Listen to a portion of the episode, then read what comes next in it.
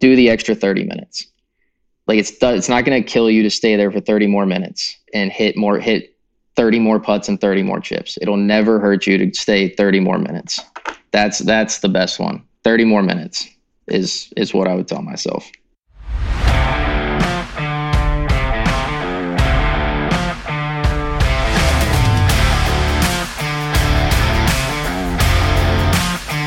This is the Tournament Code.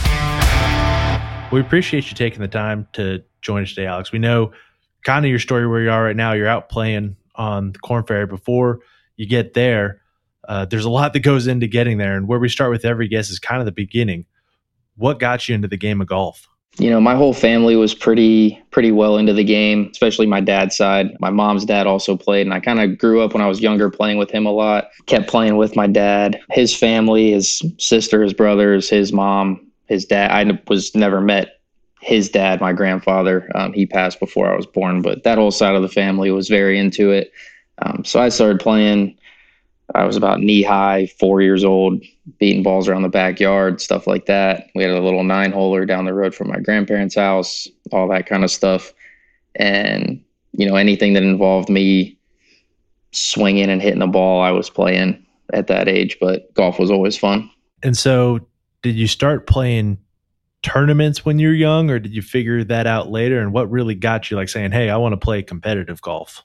Yeah, I didn't start playing them super young. I know there's like kids that start playing when they're like six, seven years old and stuff like that. That wasn't me. I probably started. I, mean, I think I remember playing one tournament at a place in like Zanesville when I was maybe like nine or so, and then uh, when I first started really playing tournaments was probably there's like a junior city series at the city of Columbus, like Parks and Rec ran, which I grew up at the Muni down the street from my house, and the pro told me I should play those and stuff. And I probably started playing those when I was 12 or 13, and that was probably when I actually really started playing tournament golf. I might might have been a year or so younger than that. I can't, I don't remember exactly, but it was in that ballpark. Those were pretty easy. They were all just kind of like one days. They were around Columbus and stuff and you know from there I started playing more things, but uh, that was probably the the start of all of it. So at what point did you you know say I'm getting pretty good? Uh, I want to consider playing college golf. I always kind of wanted to play college golf once I got to probably about sixth or seventh grade. So what's that like 13 ish, 12, 13. When I started playing tournaments, it was probably more so the junior high aspect. Um, we had a really good group of guys that I went to high school with, and even was in my the two years that I was in junior high, and I think that was when I started maybe coming down like 13, 14, started coming down to those plantation events that I've heard like Ashton and BT and Dorn talk about. I played with BT in like a thousand of those. That was how, and it's funny that we, we did that and knew each other and then went to rival co- colleges and you know, now room together a lot on tour, but um, played a lot of those, especially around, you know, like UK and Kearney Hill, Carney Hill, Kearney Hill. I'm not sure how you guys say it. You guys don't say Louisville right either. But I decided I wanted to play college golf kind of once I realized that I probably wasn't going to play college baseball. Um, and I played baseball until I graduated from high school. I still loved playing baseball, and I wish I would do more baseball related activities. But yeah, it was about then. And I was kind of late to the recruiting process too. I didn't really kind of start that until I was maybe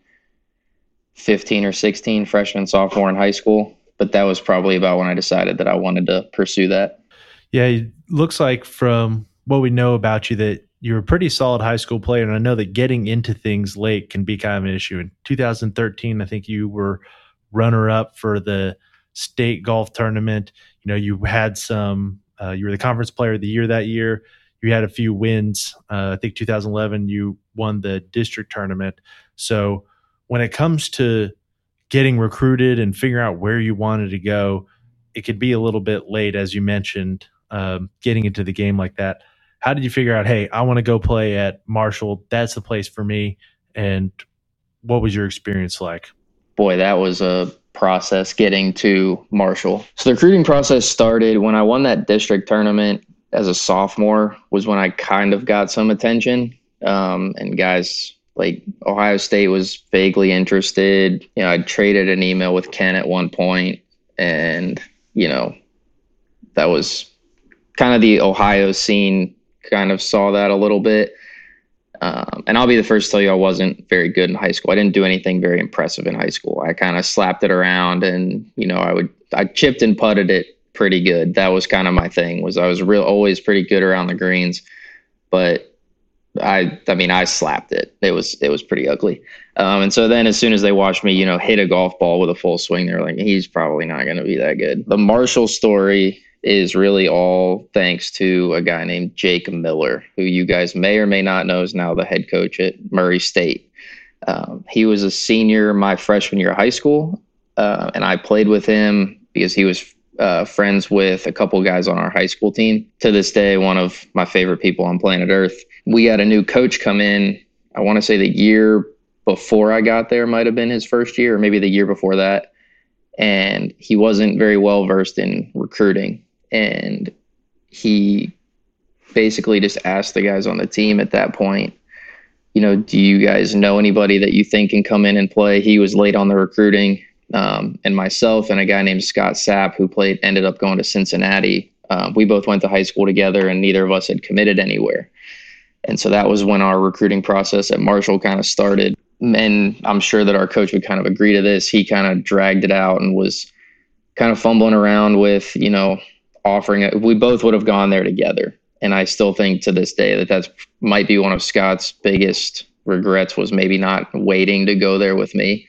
Not that I don't think he liked Cincinnati. He had a great time and all that stuff. And I believe met his future wife while he was there. Um, and so I don't think he regrets any of that. But golf wise, I think he would have liked to have came back and went to Marshall with me and played together. And I think we would have been really good.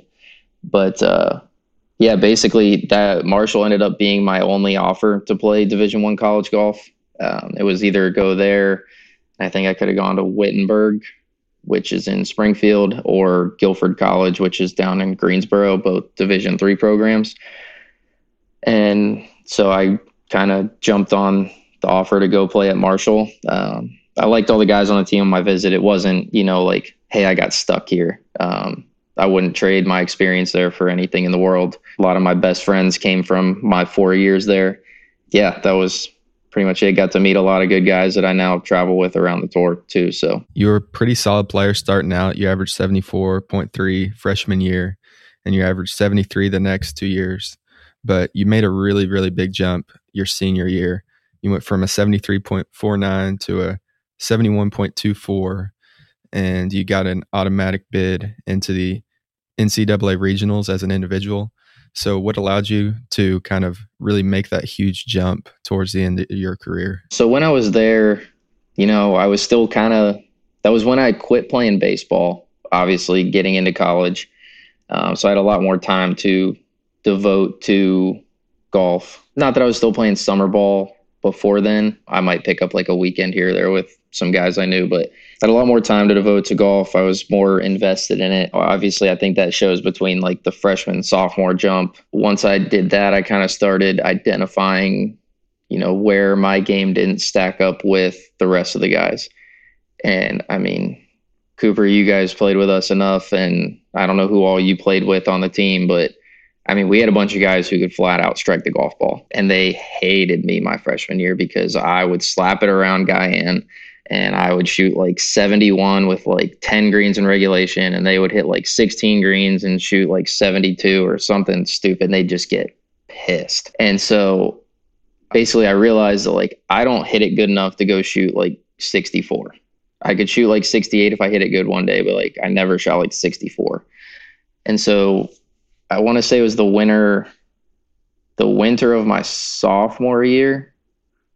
I did a pretty hard dive into kind of changing up my golf swing a little bit. I was a very flat, shallow, laid off slap draw guy, and I wanted to, you know, crisp up some contact. So I worked on getting a little bit steeper, a little bit more descending, and all that kind of jazz. And when I did that, you know, it took a little while for me to really get into that. You know, I went from being a draw guy and then eventually turned into a fade guy when I realized that I wasn't going to draw it very well from there. And so the junior year was, you know, I wouldn't call it unsuccessful because I still played some okay golf through my junior year. But then by the time I really got it nailed down was kind of coming out of the spring of my junior year. And then I had a really good AM summer the following year. Um, really, like, think I, fin- I finished second in our state AM. Uh, came pretty close to getting in the US AM again and you know felt really good going into my senior year with where my golf swing was at ball striking wise. And then that was when it all kind of pieced together was going into my senior year. And i mean i was finally striking it really good and then still had the short game to match it.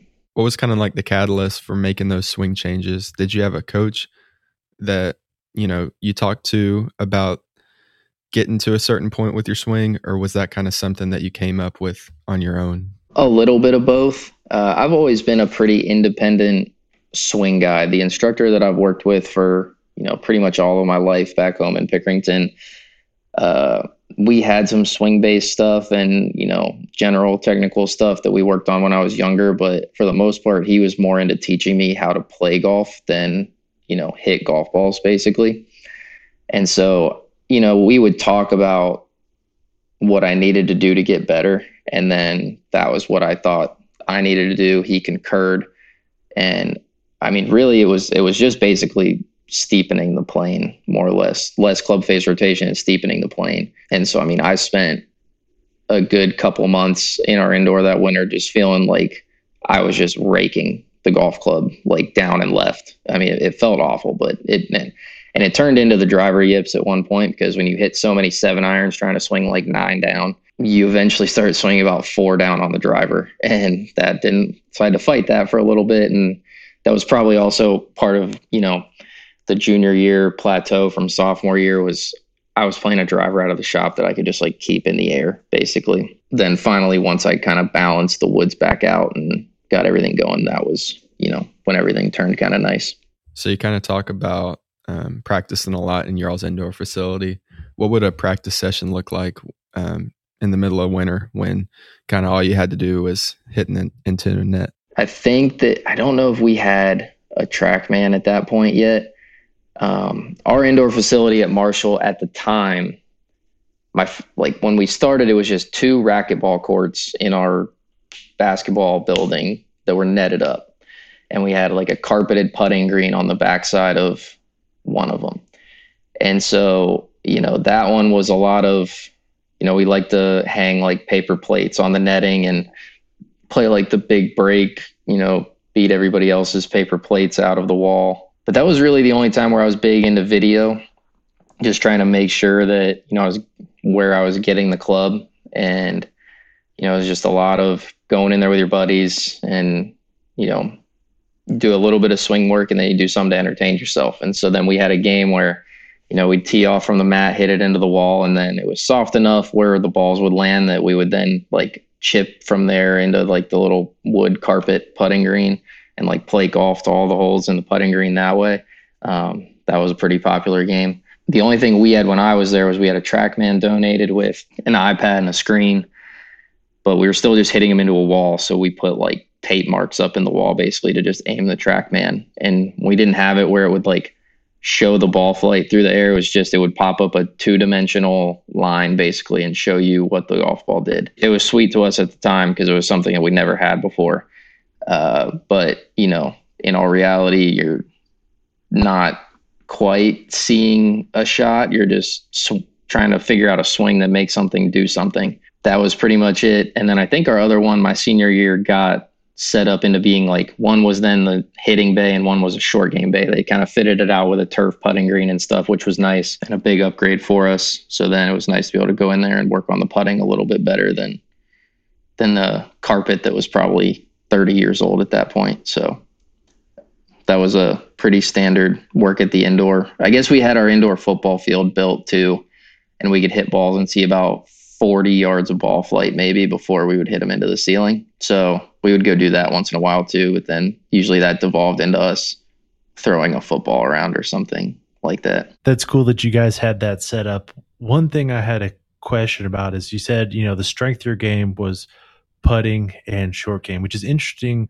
to me, I get I get the technique issue maybe was part of that because a lot of the guys I knew who just played baseball in college have dummy fast golf swings. Like they can't really control it, can't keep it on the planet, but they're pretty good at creating speed. And I know that you're 5'11, 190, so pretty strong.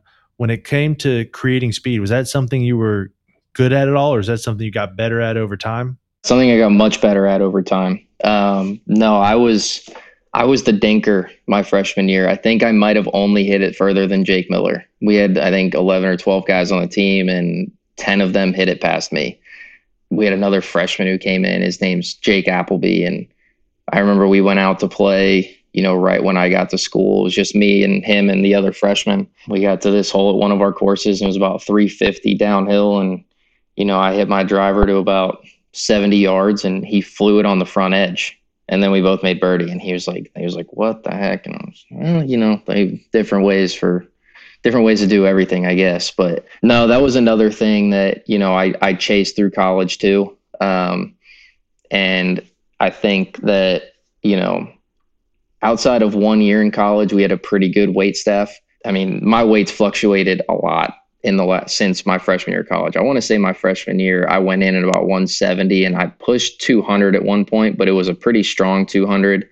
And then that was kind of tough to maintain. You know, once uh once the whole speed re- that was kind of when the speed like revolution started. Really, it seemed like when guys, you know, the speed sticks became a thing and all that kind of stuff. And so that was when I, you know, a lot of times once we got that TrackMan too, it was like trying to figure out how fast you could swing it. And so there'd be, you know, legitimate sessions that we would have in there of just trying to swing it harder, seeing, you know, all right, can I get to 120? Can I get to 122 or something like that? And, you know, it helps also. You're, you kind of put on what I call the rest of like your man weight at that point. You kind of thicken out and finish growing and stuff. Um, and so I went from probably cruising, you know, 108 to 110, maybe firing it at 112 my freshman year. And then by the time I was done, I was kind of cruising in the 117 ish and could get it to about 20. Um, still swinging it kind of hard at the time to get it to 117. And now, you know, I can kind of, I cruise around the same speed now, still about one, you know, 17, but I have like the ceiling of you know, maybe the mid to upper 120s. So it's a little bit more of a calmer 117, basically. But no, that was definitely something I had to work on. And I came by pretty honestly of, you know, being in the gym and kind of figuring out how to swing the club faster. How'd you get to getting your top end to be higher 120s? Is it just the gym? Was there more? Because obviously that's something that's happened after college, it sounds like. How did you get to that point? Is there specific stuff that you worked on, or is it just a natural progression? No, I definitely worked on stuff. Um, I've been really lucky. I had a guy uh, back in Columbus when I was still spending my summers there. He trained me for free um, at his gym in Gahanna, and he was an ex MLB pitcher. So he his specialization was what he called rotational athletes. So he would train baseball players and fighters and golfers and you know anybody that had to kind of use the the dissociation of hip shoulder um, kind of twitch muscles and stuff and then between him and some of the people I had in college, like Josh Chamberlain, um, he was really good. He works up in Pennsylvania now. I hope he listens to this because I don't talk to him a whole lot, but he's always been really good to me. He hooked me up with a workout plan when I moved to Florida. You know, kind of just gathering all of that knowledge from those people. I've always been one to pay attention and really I never really needed told what to do at any point. I was always pretty happy to go do the work. Um, but I just want to make sure I was doing the right things. And so, kind of gathering all of those workouts and all of that stuff from them uh, really helped and kind of keeps me in line down here now. And, you know, I'll kind of steal some things from following people from, uh, uh, what's the gym down in West Palm that all the guys train out of with like Joey D and Colby Wayne and those guys. I'll steal some of those off Instagram and kind of, you know, intermix a lot of stuff at this point. But I also just would dedicate time on the range to just swinging at it hard. I was like, I don't care where it goes. I'm just going to see how fast I can swing it. Like, I don't care if I hit this ball across the next hole over. Like, if I can swing it 126, like I'm making it easier on myself to swing it 118. So that was kind of the whole process there. So you came out of college, you had that great senior year, and you turned professional directly after. What did the um, beginning of your pro career look like?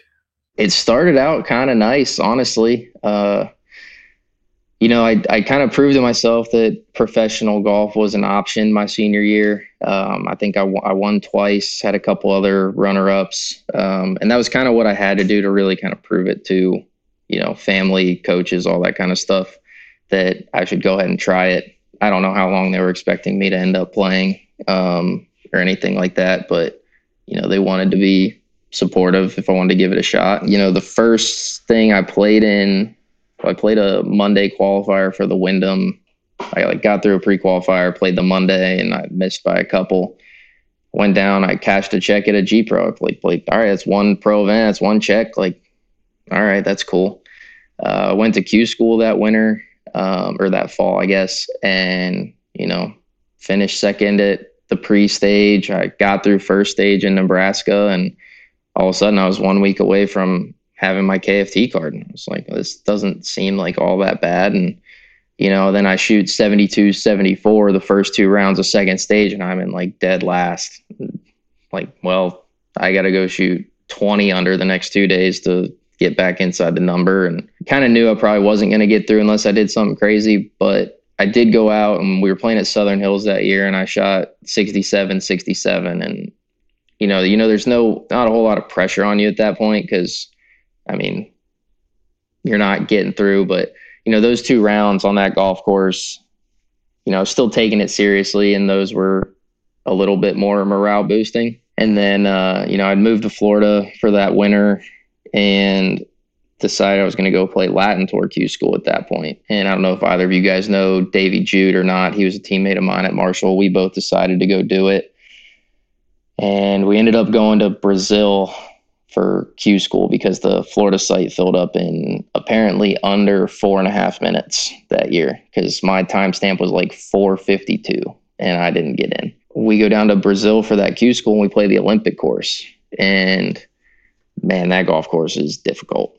Um, I think there's Monday Q tweeted about it at one point. I think I shot like 19 over for three rounds and also shot like 68 one day something or four rounds. I'm sorry, 19 over four rounds with a 68 or 69 or something. A lot of big numbers getting thrown up down in Rio by yours truly, um, and that was kind of a a quick kick right there. So pretty rocky to start out, and you know then the infamous story of Davey and I hashing out the deal kind of happened. You know at the beginning of that Latin season. So then things kind of got got a little easier um, I don't know if you guys are familiar with that story or not, but Davey finished like 10th that week. So he had full status or was at least close to full. He was going to get all of the first half of the season. We make a deal to date, the dumbest idea I've ever had. Can't believe I did this, but I was going to go down to the first three Latin events and play the Mondays. And then if I didn't get through, the deal was I was going to caddy for him for 75 bucks a day. So I go to Panama. It goes Panama, Buenos Aires, Santiago the first three events. So I booked the travel, you know, all that good stuff. I go to Panama. There's a week off between Panama and Buenos Aires. So Panama is standalone. I go to Panama, the qualifiers in Panama City, go down a couple of days early, play the practice rounds. I'm rooming with Sean Bush, um, who's an Ohio State guy that was playing down there too. And the night before, I get food poisoning. I mean, from probably about the one o'clock hour to like the five o'clock hour, I think I, you know, it came out of one end for every, about every 20 minutes. I was walking around the Panama City streets looking for a pharmacy. It was a Sunday qualifier that week for some reason. So Sunday on Sunday, everything's closed. Um, I almost puked in an Uber trying to go to a pharmacy. Ended up buying unmarked pills in like a paper bag for about 76 cents or something like that, hoping they were right. I took them, stopped throwing up.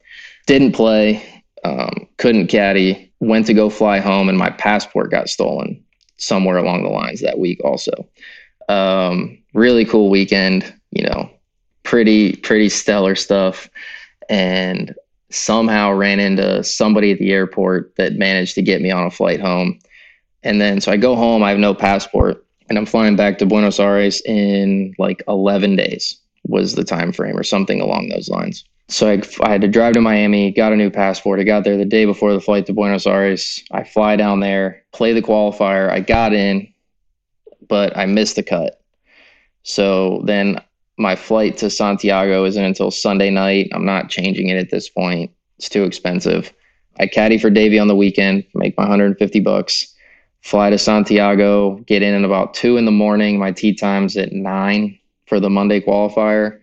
Uh, get through that Monday also, and then almost go wire to wire in Santiago. I think I shot the course record on Thursday, was leading, shot like three under the next round, or two under the next round, three under the next round. Playing the final group on Saturday with Joaquin Niemann and Alex Rocha. Shoot 66 on Saturday, and I got a two shot lead going into Sunday. And played, you know, pretty solid on Sunday. I think I shot 69.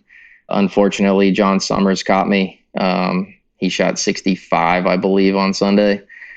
Still hit to date one of the best shots I've ever hit to try to force a playoff. I hit three wood into the 18th green on a par five to about 10 feet um, for Eagle. He and then he hooped a 40 or so footer for Eagle before I could even putt it to close me out. So, but you know, I doubled my net worth that week in my bank account with that money, um, and uh, basically was going to reshuffle into status in a couple weeks. Um, unfortunately, I had to miss like the next. I got in the next week, but then I had to skip three events because I didn't wasn't going to get status until after the eighth event. So um, couldn't. I was basically resolved to either Monday qualifying or hoping I got sponsors invites, but hard to get sponsors invites down there. So yeah, that was the first six months of my professional life. I came home from that trip and slept for about three days straight and then you know kind of rolled around the latin season until getting to the kft so that's a pretty topsy-turvy start and i can imagine for a lot of guys uh, that could be enough to say just after that first couple weeks say hey you know like this really isn't for me like i'm di- i'm dying down here the first week not even able to do anything next week uh miss the cut what really drove you were you only going to play those three events and then actually go caddy, or were you would you have actually ended up doing that? Because it sounds like you got a drive where you get going and you probably got to stay going. Yeah, I had only planned on doing those three. Uh, I had a flight booked home from Santiago back back to Miami and Orlando, um, and so that was the plan: was just play those three and go. And then, uh, you know, I get obviously get into another event in Argentina the following week. I think I dropped like fifteen hundred bucks on changing all those flights or something like that. It was pretty expensive, but you know I wasn't gonna pass up a tournament that I you know I didn't have anything else to play in, so was, I'm gonna go play. You know it would have been tough to say if I don't you know get that done in Santiago and have that week. I don't know. I don't know what the plan would have been. Probably would have just came back to the U.S. and maybe played some mini tours or something, and you know waited around for Q school and whatnot. But uh, yeah, I think, I mean, thankfully it happened the way it did. Latin Tour, I thought was, you know, a really good experience. See a lot of cool places, but I think the golf kind of speaks for itself too. You play a lot of really good golf courses and kind of learn a lot about your game down there. So I'm glad it happened the way it did. Uh, maybe not necessarily, you know, the passport and the food poisoning part, but you know, I'd I'd much rather have you know gotten that job done down there than figured it out otherwise. That's a really cool way to start your pro career. And we talked about how you made a big jump in your senior year of college, and you made another really big jump in 2021 in your pro career when you won the Colorado Open, which you made $100,000 at. And then you medaled at first stage of Korn Ferry Q School and second stage of Korn Ferry Q School. So you really, really caught a heater that summer. And um, what allowed you to just get in that mindset and play such great golf? in 2021? So, ironically, about maybe six weeks before Colorado, I played. We had three Latin events, maybe five. Uh, a few weeks before Colorado, there were three Latin events. Um, but I was living down in Florida that summer. I think I stayed for the full year for the first time that summer.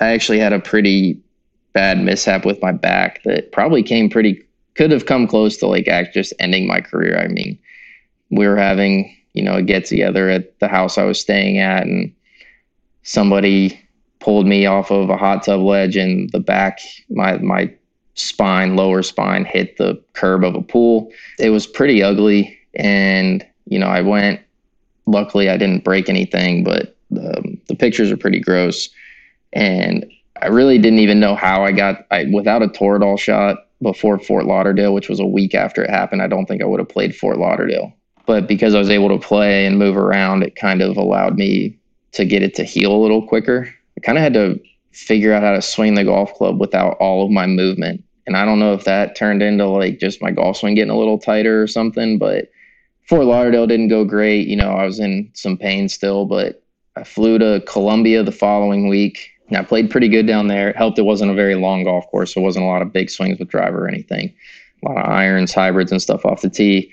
And, you know, played pretty good there. I think I finished like eighth and then we had Ecuador the week after, which is a golf course that I love playing at. Um, love that event on the Latin Tour. And I finished like 13th there, something along those lines.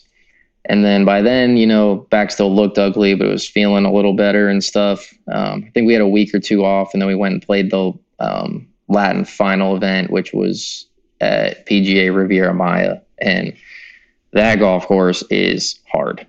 Um, it is like 18 holes of lost ball on both sides and just I mean, you you never get to take a break out there. Playing some of those courses, you know, can can really prepare you. And so, you know, I think I finished like 25th or something down there in Mexico. And the Colorado Open was literally the week after Mexico. And so um, I flew back up and basically flew in one night and then was flying to Colorado the next morning.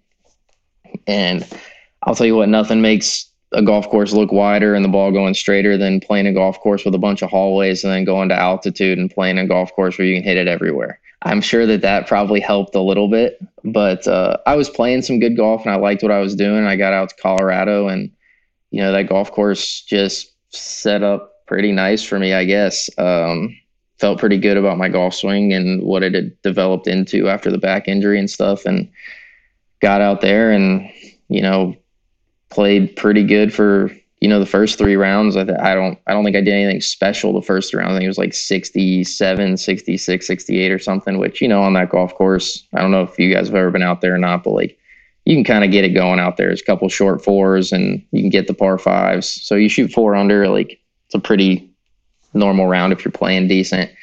But then the last day, you know, putter got warmed up and that helped a lot. And I still didn't even think I did enough to win when I finished. I thought, you know, somebody was getting to 20 or something along those lines.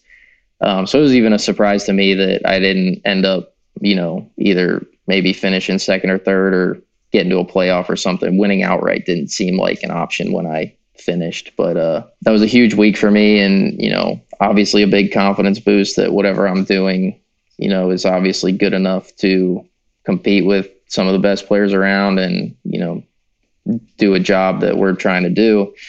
You know, I was staying sharp. Played a mini tour event in Blacksburg before. I always love playing the week before events. You know, I like to play a couple weeks in a row. So I played a swing thought event at the time in Blacksburg before first stage, and I think I lost in a playoff to RJ Kerr um, there. I mean, I think I shot like I don't remember what two sixteen would be par for three, so I was eighteen under for those three rounds. Go down to Mobile and you know, just saw that course really well, rolled it nice. Had one round where I got really hot with the putter, and I think I shot like 61 or something, which, you know, that's a pretty good way to get through first stage with one of those rounds. Did the same thing, went to the Dothan second stage course, played before second stage at Southern Hills. I think I finished third there, shot, you know, a handful under for those three days, and then went to went to second stage at Southern Hills and, you know, just it seemed like for the better part of those boy i don't know how long that is like six weeks maybe eight weeks at that point. When you just look up and the ball's kind of just going where you're looking and seeing greens right it's you just kind of wake up and everything makes sense um, it's a weird thing to feel but especially for that long a weird thing to to feel when you go out to the golf course all the time like that but that was pretty much it i just was kind of knew what every what all my clubs were doing and knew where the ball was coming off the putter and just that was it was strange. I think about all the time. Is you're like you can't stay like that forever. It just never stays like that forever. Unfortunately, you wish it would. So I'm kind of working my way. You know, you're just always trying to find your way back to that, and that's something I'm working on currently. You know, I feel like we're getting close. So I wish I had a better answer for your question about what happened, but um, you know, the injury happened, but I wouldn't attribute it to the injury. I would just say that you know you kind of find that comfort zone with all of your stuff, and golf just seems to make sense. I guess. Tell us a little bit about your difference now playing out on the Korn Ferry compared to Latin America, where you're traveling around a lot more. You got your foreign countries, you got all sorts of risks where now it's a little bit more stable environment and you have a little bit more going for you. Yeah, definitely easier to travel around the KFT and stuff. You hear a lot of people who can't deal with the Latin tour. Um, I never. It's obviously expensive, you know, the and the purses aren't, you know, probably what they need to be to compensate guys for going down there for as good as the talent pool is down there. But I mean, the tour does a pretty good job of finding cities and areas that are you know stable enough and safe enough for guys to go to with where they don't really have to worry about you know some of the general concerns that people have down there. Um, you got to go looking for trouble if you really want to find it honestly. And i've probably tried once or twice uh, you know on a weekend where i might not have been playing yeah you gotta you gotta kind of get off the beaten path to really get into some trouble for the most part when i was down there uh, with the KFTs, you know, much easier. You're booking domestic flights. You know, your passport isn't getting stamped everywhere. Uh, you're not dealing with currency exchanges, although sometimes those are in your favor, um, especially in Argentina right now.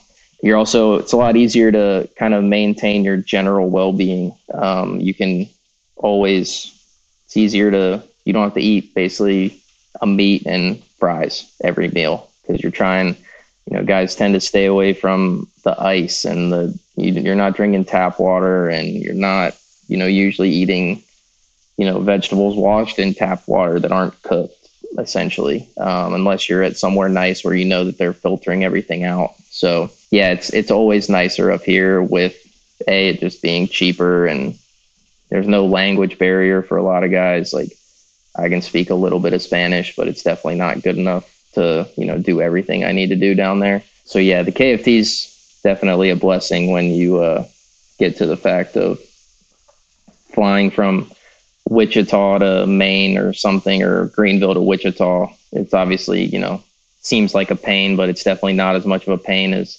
flying from Orlando to Miami, Miami to Buenos Aires, switching airports in Buenos Aires, and then flying to Cordoba or something along those lines. So um, you learn to deal with a lot down there, and it makes it makes this seem pretty simple. So last year you played your first full season on the Korn Ferry Tour. What'd you learn from playing that full season that you're gonna change for this year, or did you feel like you know, I just I did pretty well. I just got to kind of keep doing what I'm doing. No, there's definitely a lot of things that I needed to to work on. A couple big things was um, really working on driving the ball better um, you know, week in and week out, you watch guys just step up to drivers or tee balls and just, you know, it's like one look, hit it, and they're off walking because they know where it's going. It's hard to contend any week if you're not driving it in play. Um, and I struggled with that a lot last year, trying to probably work the driver both ways, trying to hit a lot of drivers. You know, that'll be some, I've made a vow to myself about five months ago that I will never intentionally draw a driver ever again. That ball is cutting all the time. Uh, if I need to draw something, I'm hitting three wood, and it is what it is. So um, that was one big one. Um, I've done some mental work with uh, Bob Winters, um, Dr. Bob Winters. Uh, he's been a big help, just kind of reassuring that you know I don't need to do anything special. You know, I've been a pretty good iron player, pretty good wedge player, um, good around the greens, but um, also you know trying to just make the game simpler. Um, I stopped and saw Jake Miller on the way back from Missouri last year, and you know we talked about kind of some decade types type of stuff where you know I would try to draw a six iron into a back left pin, trying to hit like the right shot to get it back into a pin when I could just hit a normal six iron to 25 feet short right of a hole, and you know like I don't practice back foot drawing a six iron very often. So why would I try to do it in competition? Um, so, you know, just trying to be more content with, you know, hitting 170 yard shots 30 feet and, you know, just kind of relying on my putter a lot more, trying to make the game a little simpler and keep my bad weeks to T45s instead of miscuts, basically. Even if you're not hitting it great and you apply all the right stuff, you could have not your best stuff and maybe finish, you know, top 20 or something like that.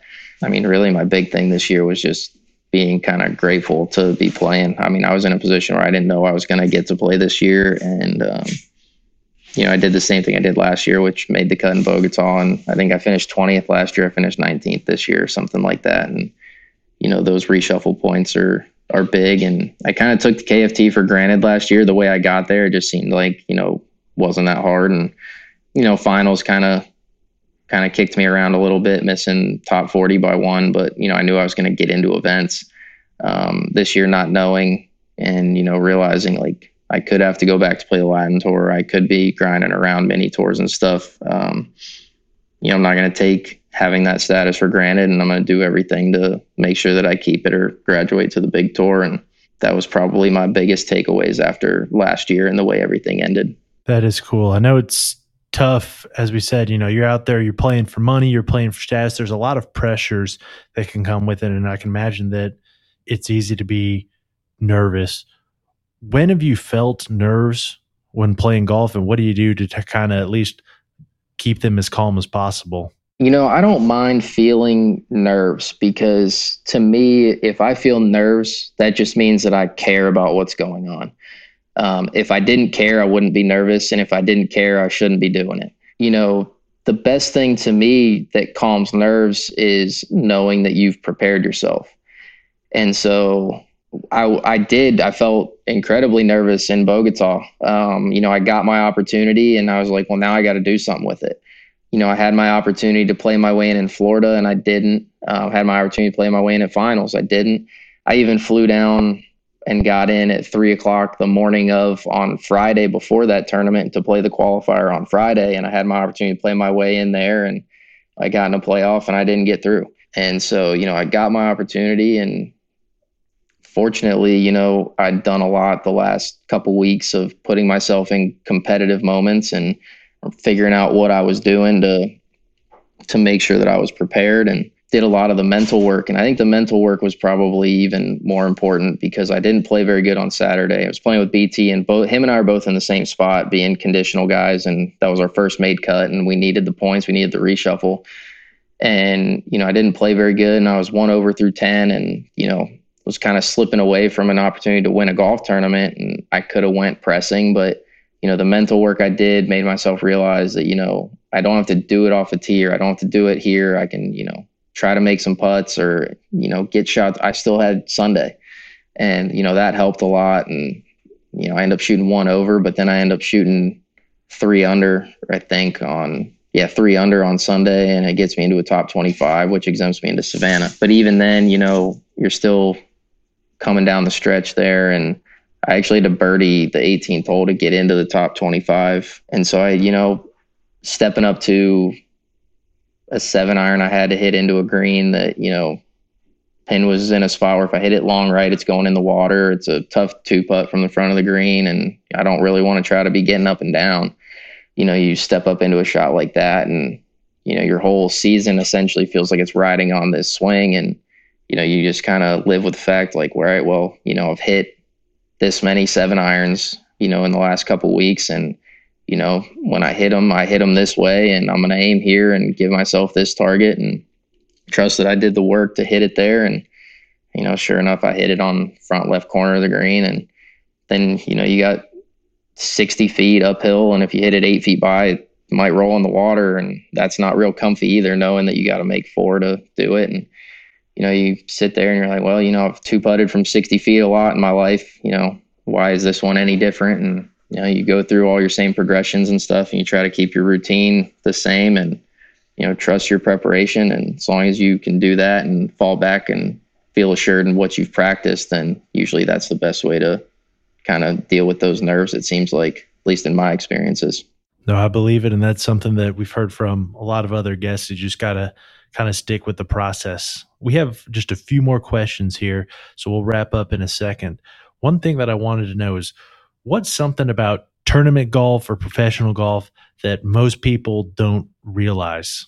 I think a lot of people don't realize that guys like hit bad shots and don't always have their best stuff because everybody that watches golf on TV only sees all the good shots that people hit. That's the one thing that we talk about all the time is like, you know, guys who are scrambling around the cut line and stuff and, you know, they they've got their like C plus game at best that week and, you know, maybe a couple things didn't go their way and you know, those guys are just grinding trying to make a check that week. They're seeing if maybe they can do something on the week. Like you've seen plenty of guys who play terrible Thursday, Friday for them, and you know they somehow scrape it out, make cut on the number, and then shoot ten under on the weekend, and all of a sudden you know they finish twenty fifth and make themselves a nice check or something like that. That kind of stuff people don't see. They just see the guy that's the four guys that are leading that are just stuffing shots all week and driving it perfect, and but then you know I don't think that anybody ever appreciates how good professionals short games are. I mean, most guys could get up and down out of a garbage can if you ask them to. I mean, it's just it's it's pretty silly. I just played with Dominic Bozzelli in the Puerto Rico Monday yesterday, and he hit he hit a shot that I've never even seen before. And I was just like a 110 yard like flop cut punch out eight iron that had like it like he zipped it like 20 feet back and sideways on a green from like a 100 yards and it was just the silliest thing i've ever seen you know, those two things, which is also why I practice short game a lot because as good as you think your short game is, somebody out there's better um, and you can get it better. But yeah, just how good guys are around the greens and then how good guys are at managing golf courses and tournaments without their best stuff, I think is uh, two very impressive things in the professional game. That is very cool. We appreciate you taking the time to talk with us the last question we ask every guest is if you could go back to yourself as a junior golfer and tell yourself just one thing, what would that one thing be? Can it be two things? Is that okay? Yep, that's cool. All right. The first thing is you need to learn to take care of your body at all times. Um, I just figured it out at 27, which I think is, you know, early, probably earlier than a lot of people figured it out, but trying to make sure that you put all the right stuff in because you can't perform eating, you know, fast food burgers and fry. And I know, you know, there's many tour guys who probably, you know, have to. And um, I was one of those people at one point too, but like Chipotle is only a couple more dollars and it's a lot better for you. Taking care of your body, that especially, you know, once you get into college and stuff and, you know, maybe, maybe only have six beers instead of eight or something like that. I don't know. Um, but, uh, the other one would be it's hard to say that I would tell this to myself because I was pretty good at it because it's always been what entertains me. So if it wasn't even just me, if it was anybody else that the the whole short game thing, you've got you you almost you got to be good around the greens. You should spend all your time around there because everybody hits it. Everybody at this level hits it good. Everybody, you know, in college hits it good. Everybody at the pro game hits it good.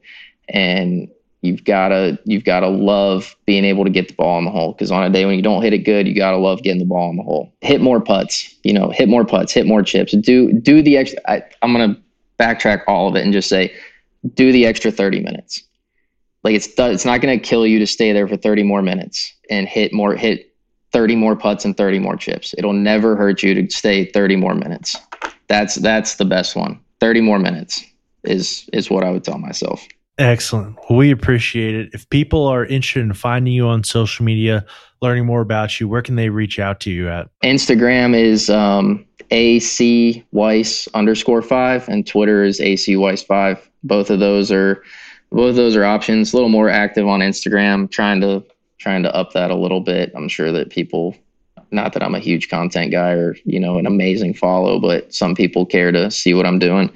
So trying to trying to work on that a little bit better. But feel free to reach out to me on there. I'll usually respond to anybody that's saying anything nice. Perfect. We'll give Alex a follow, and then if you're listening to us on Spotify or Apple Podcasts, please subscribe and leave us a rating. And if you're listening on YouTube, please like and subscribe. As always, you can find us on Instagram at the Tournament Code and on Twitter at Tournament Code. We appreciate you listening to us and look forward to diving in deeper to what it takes to play elite tournament golf.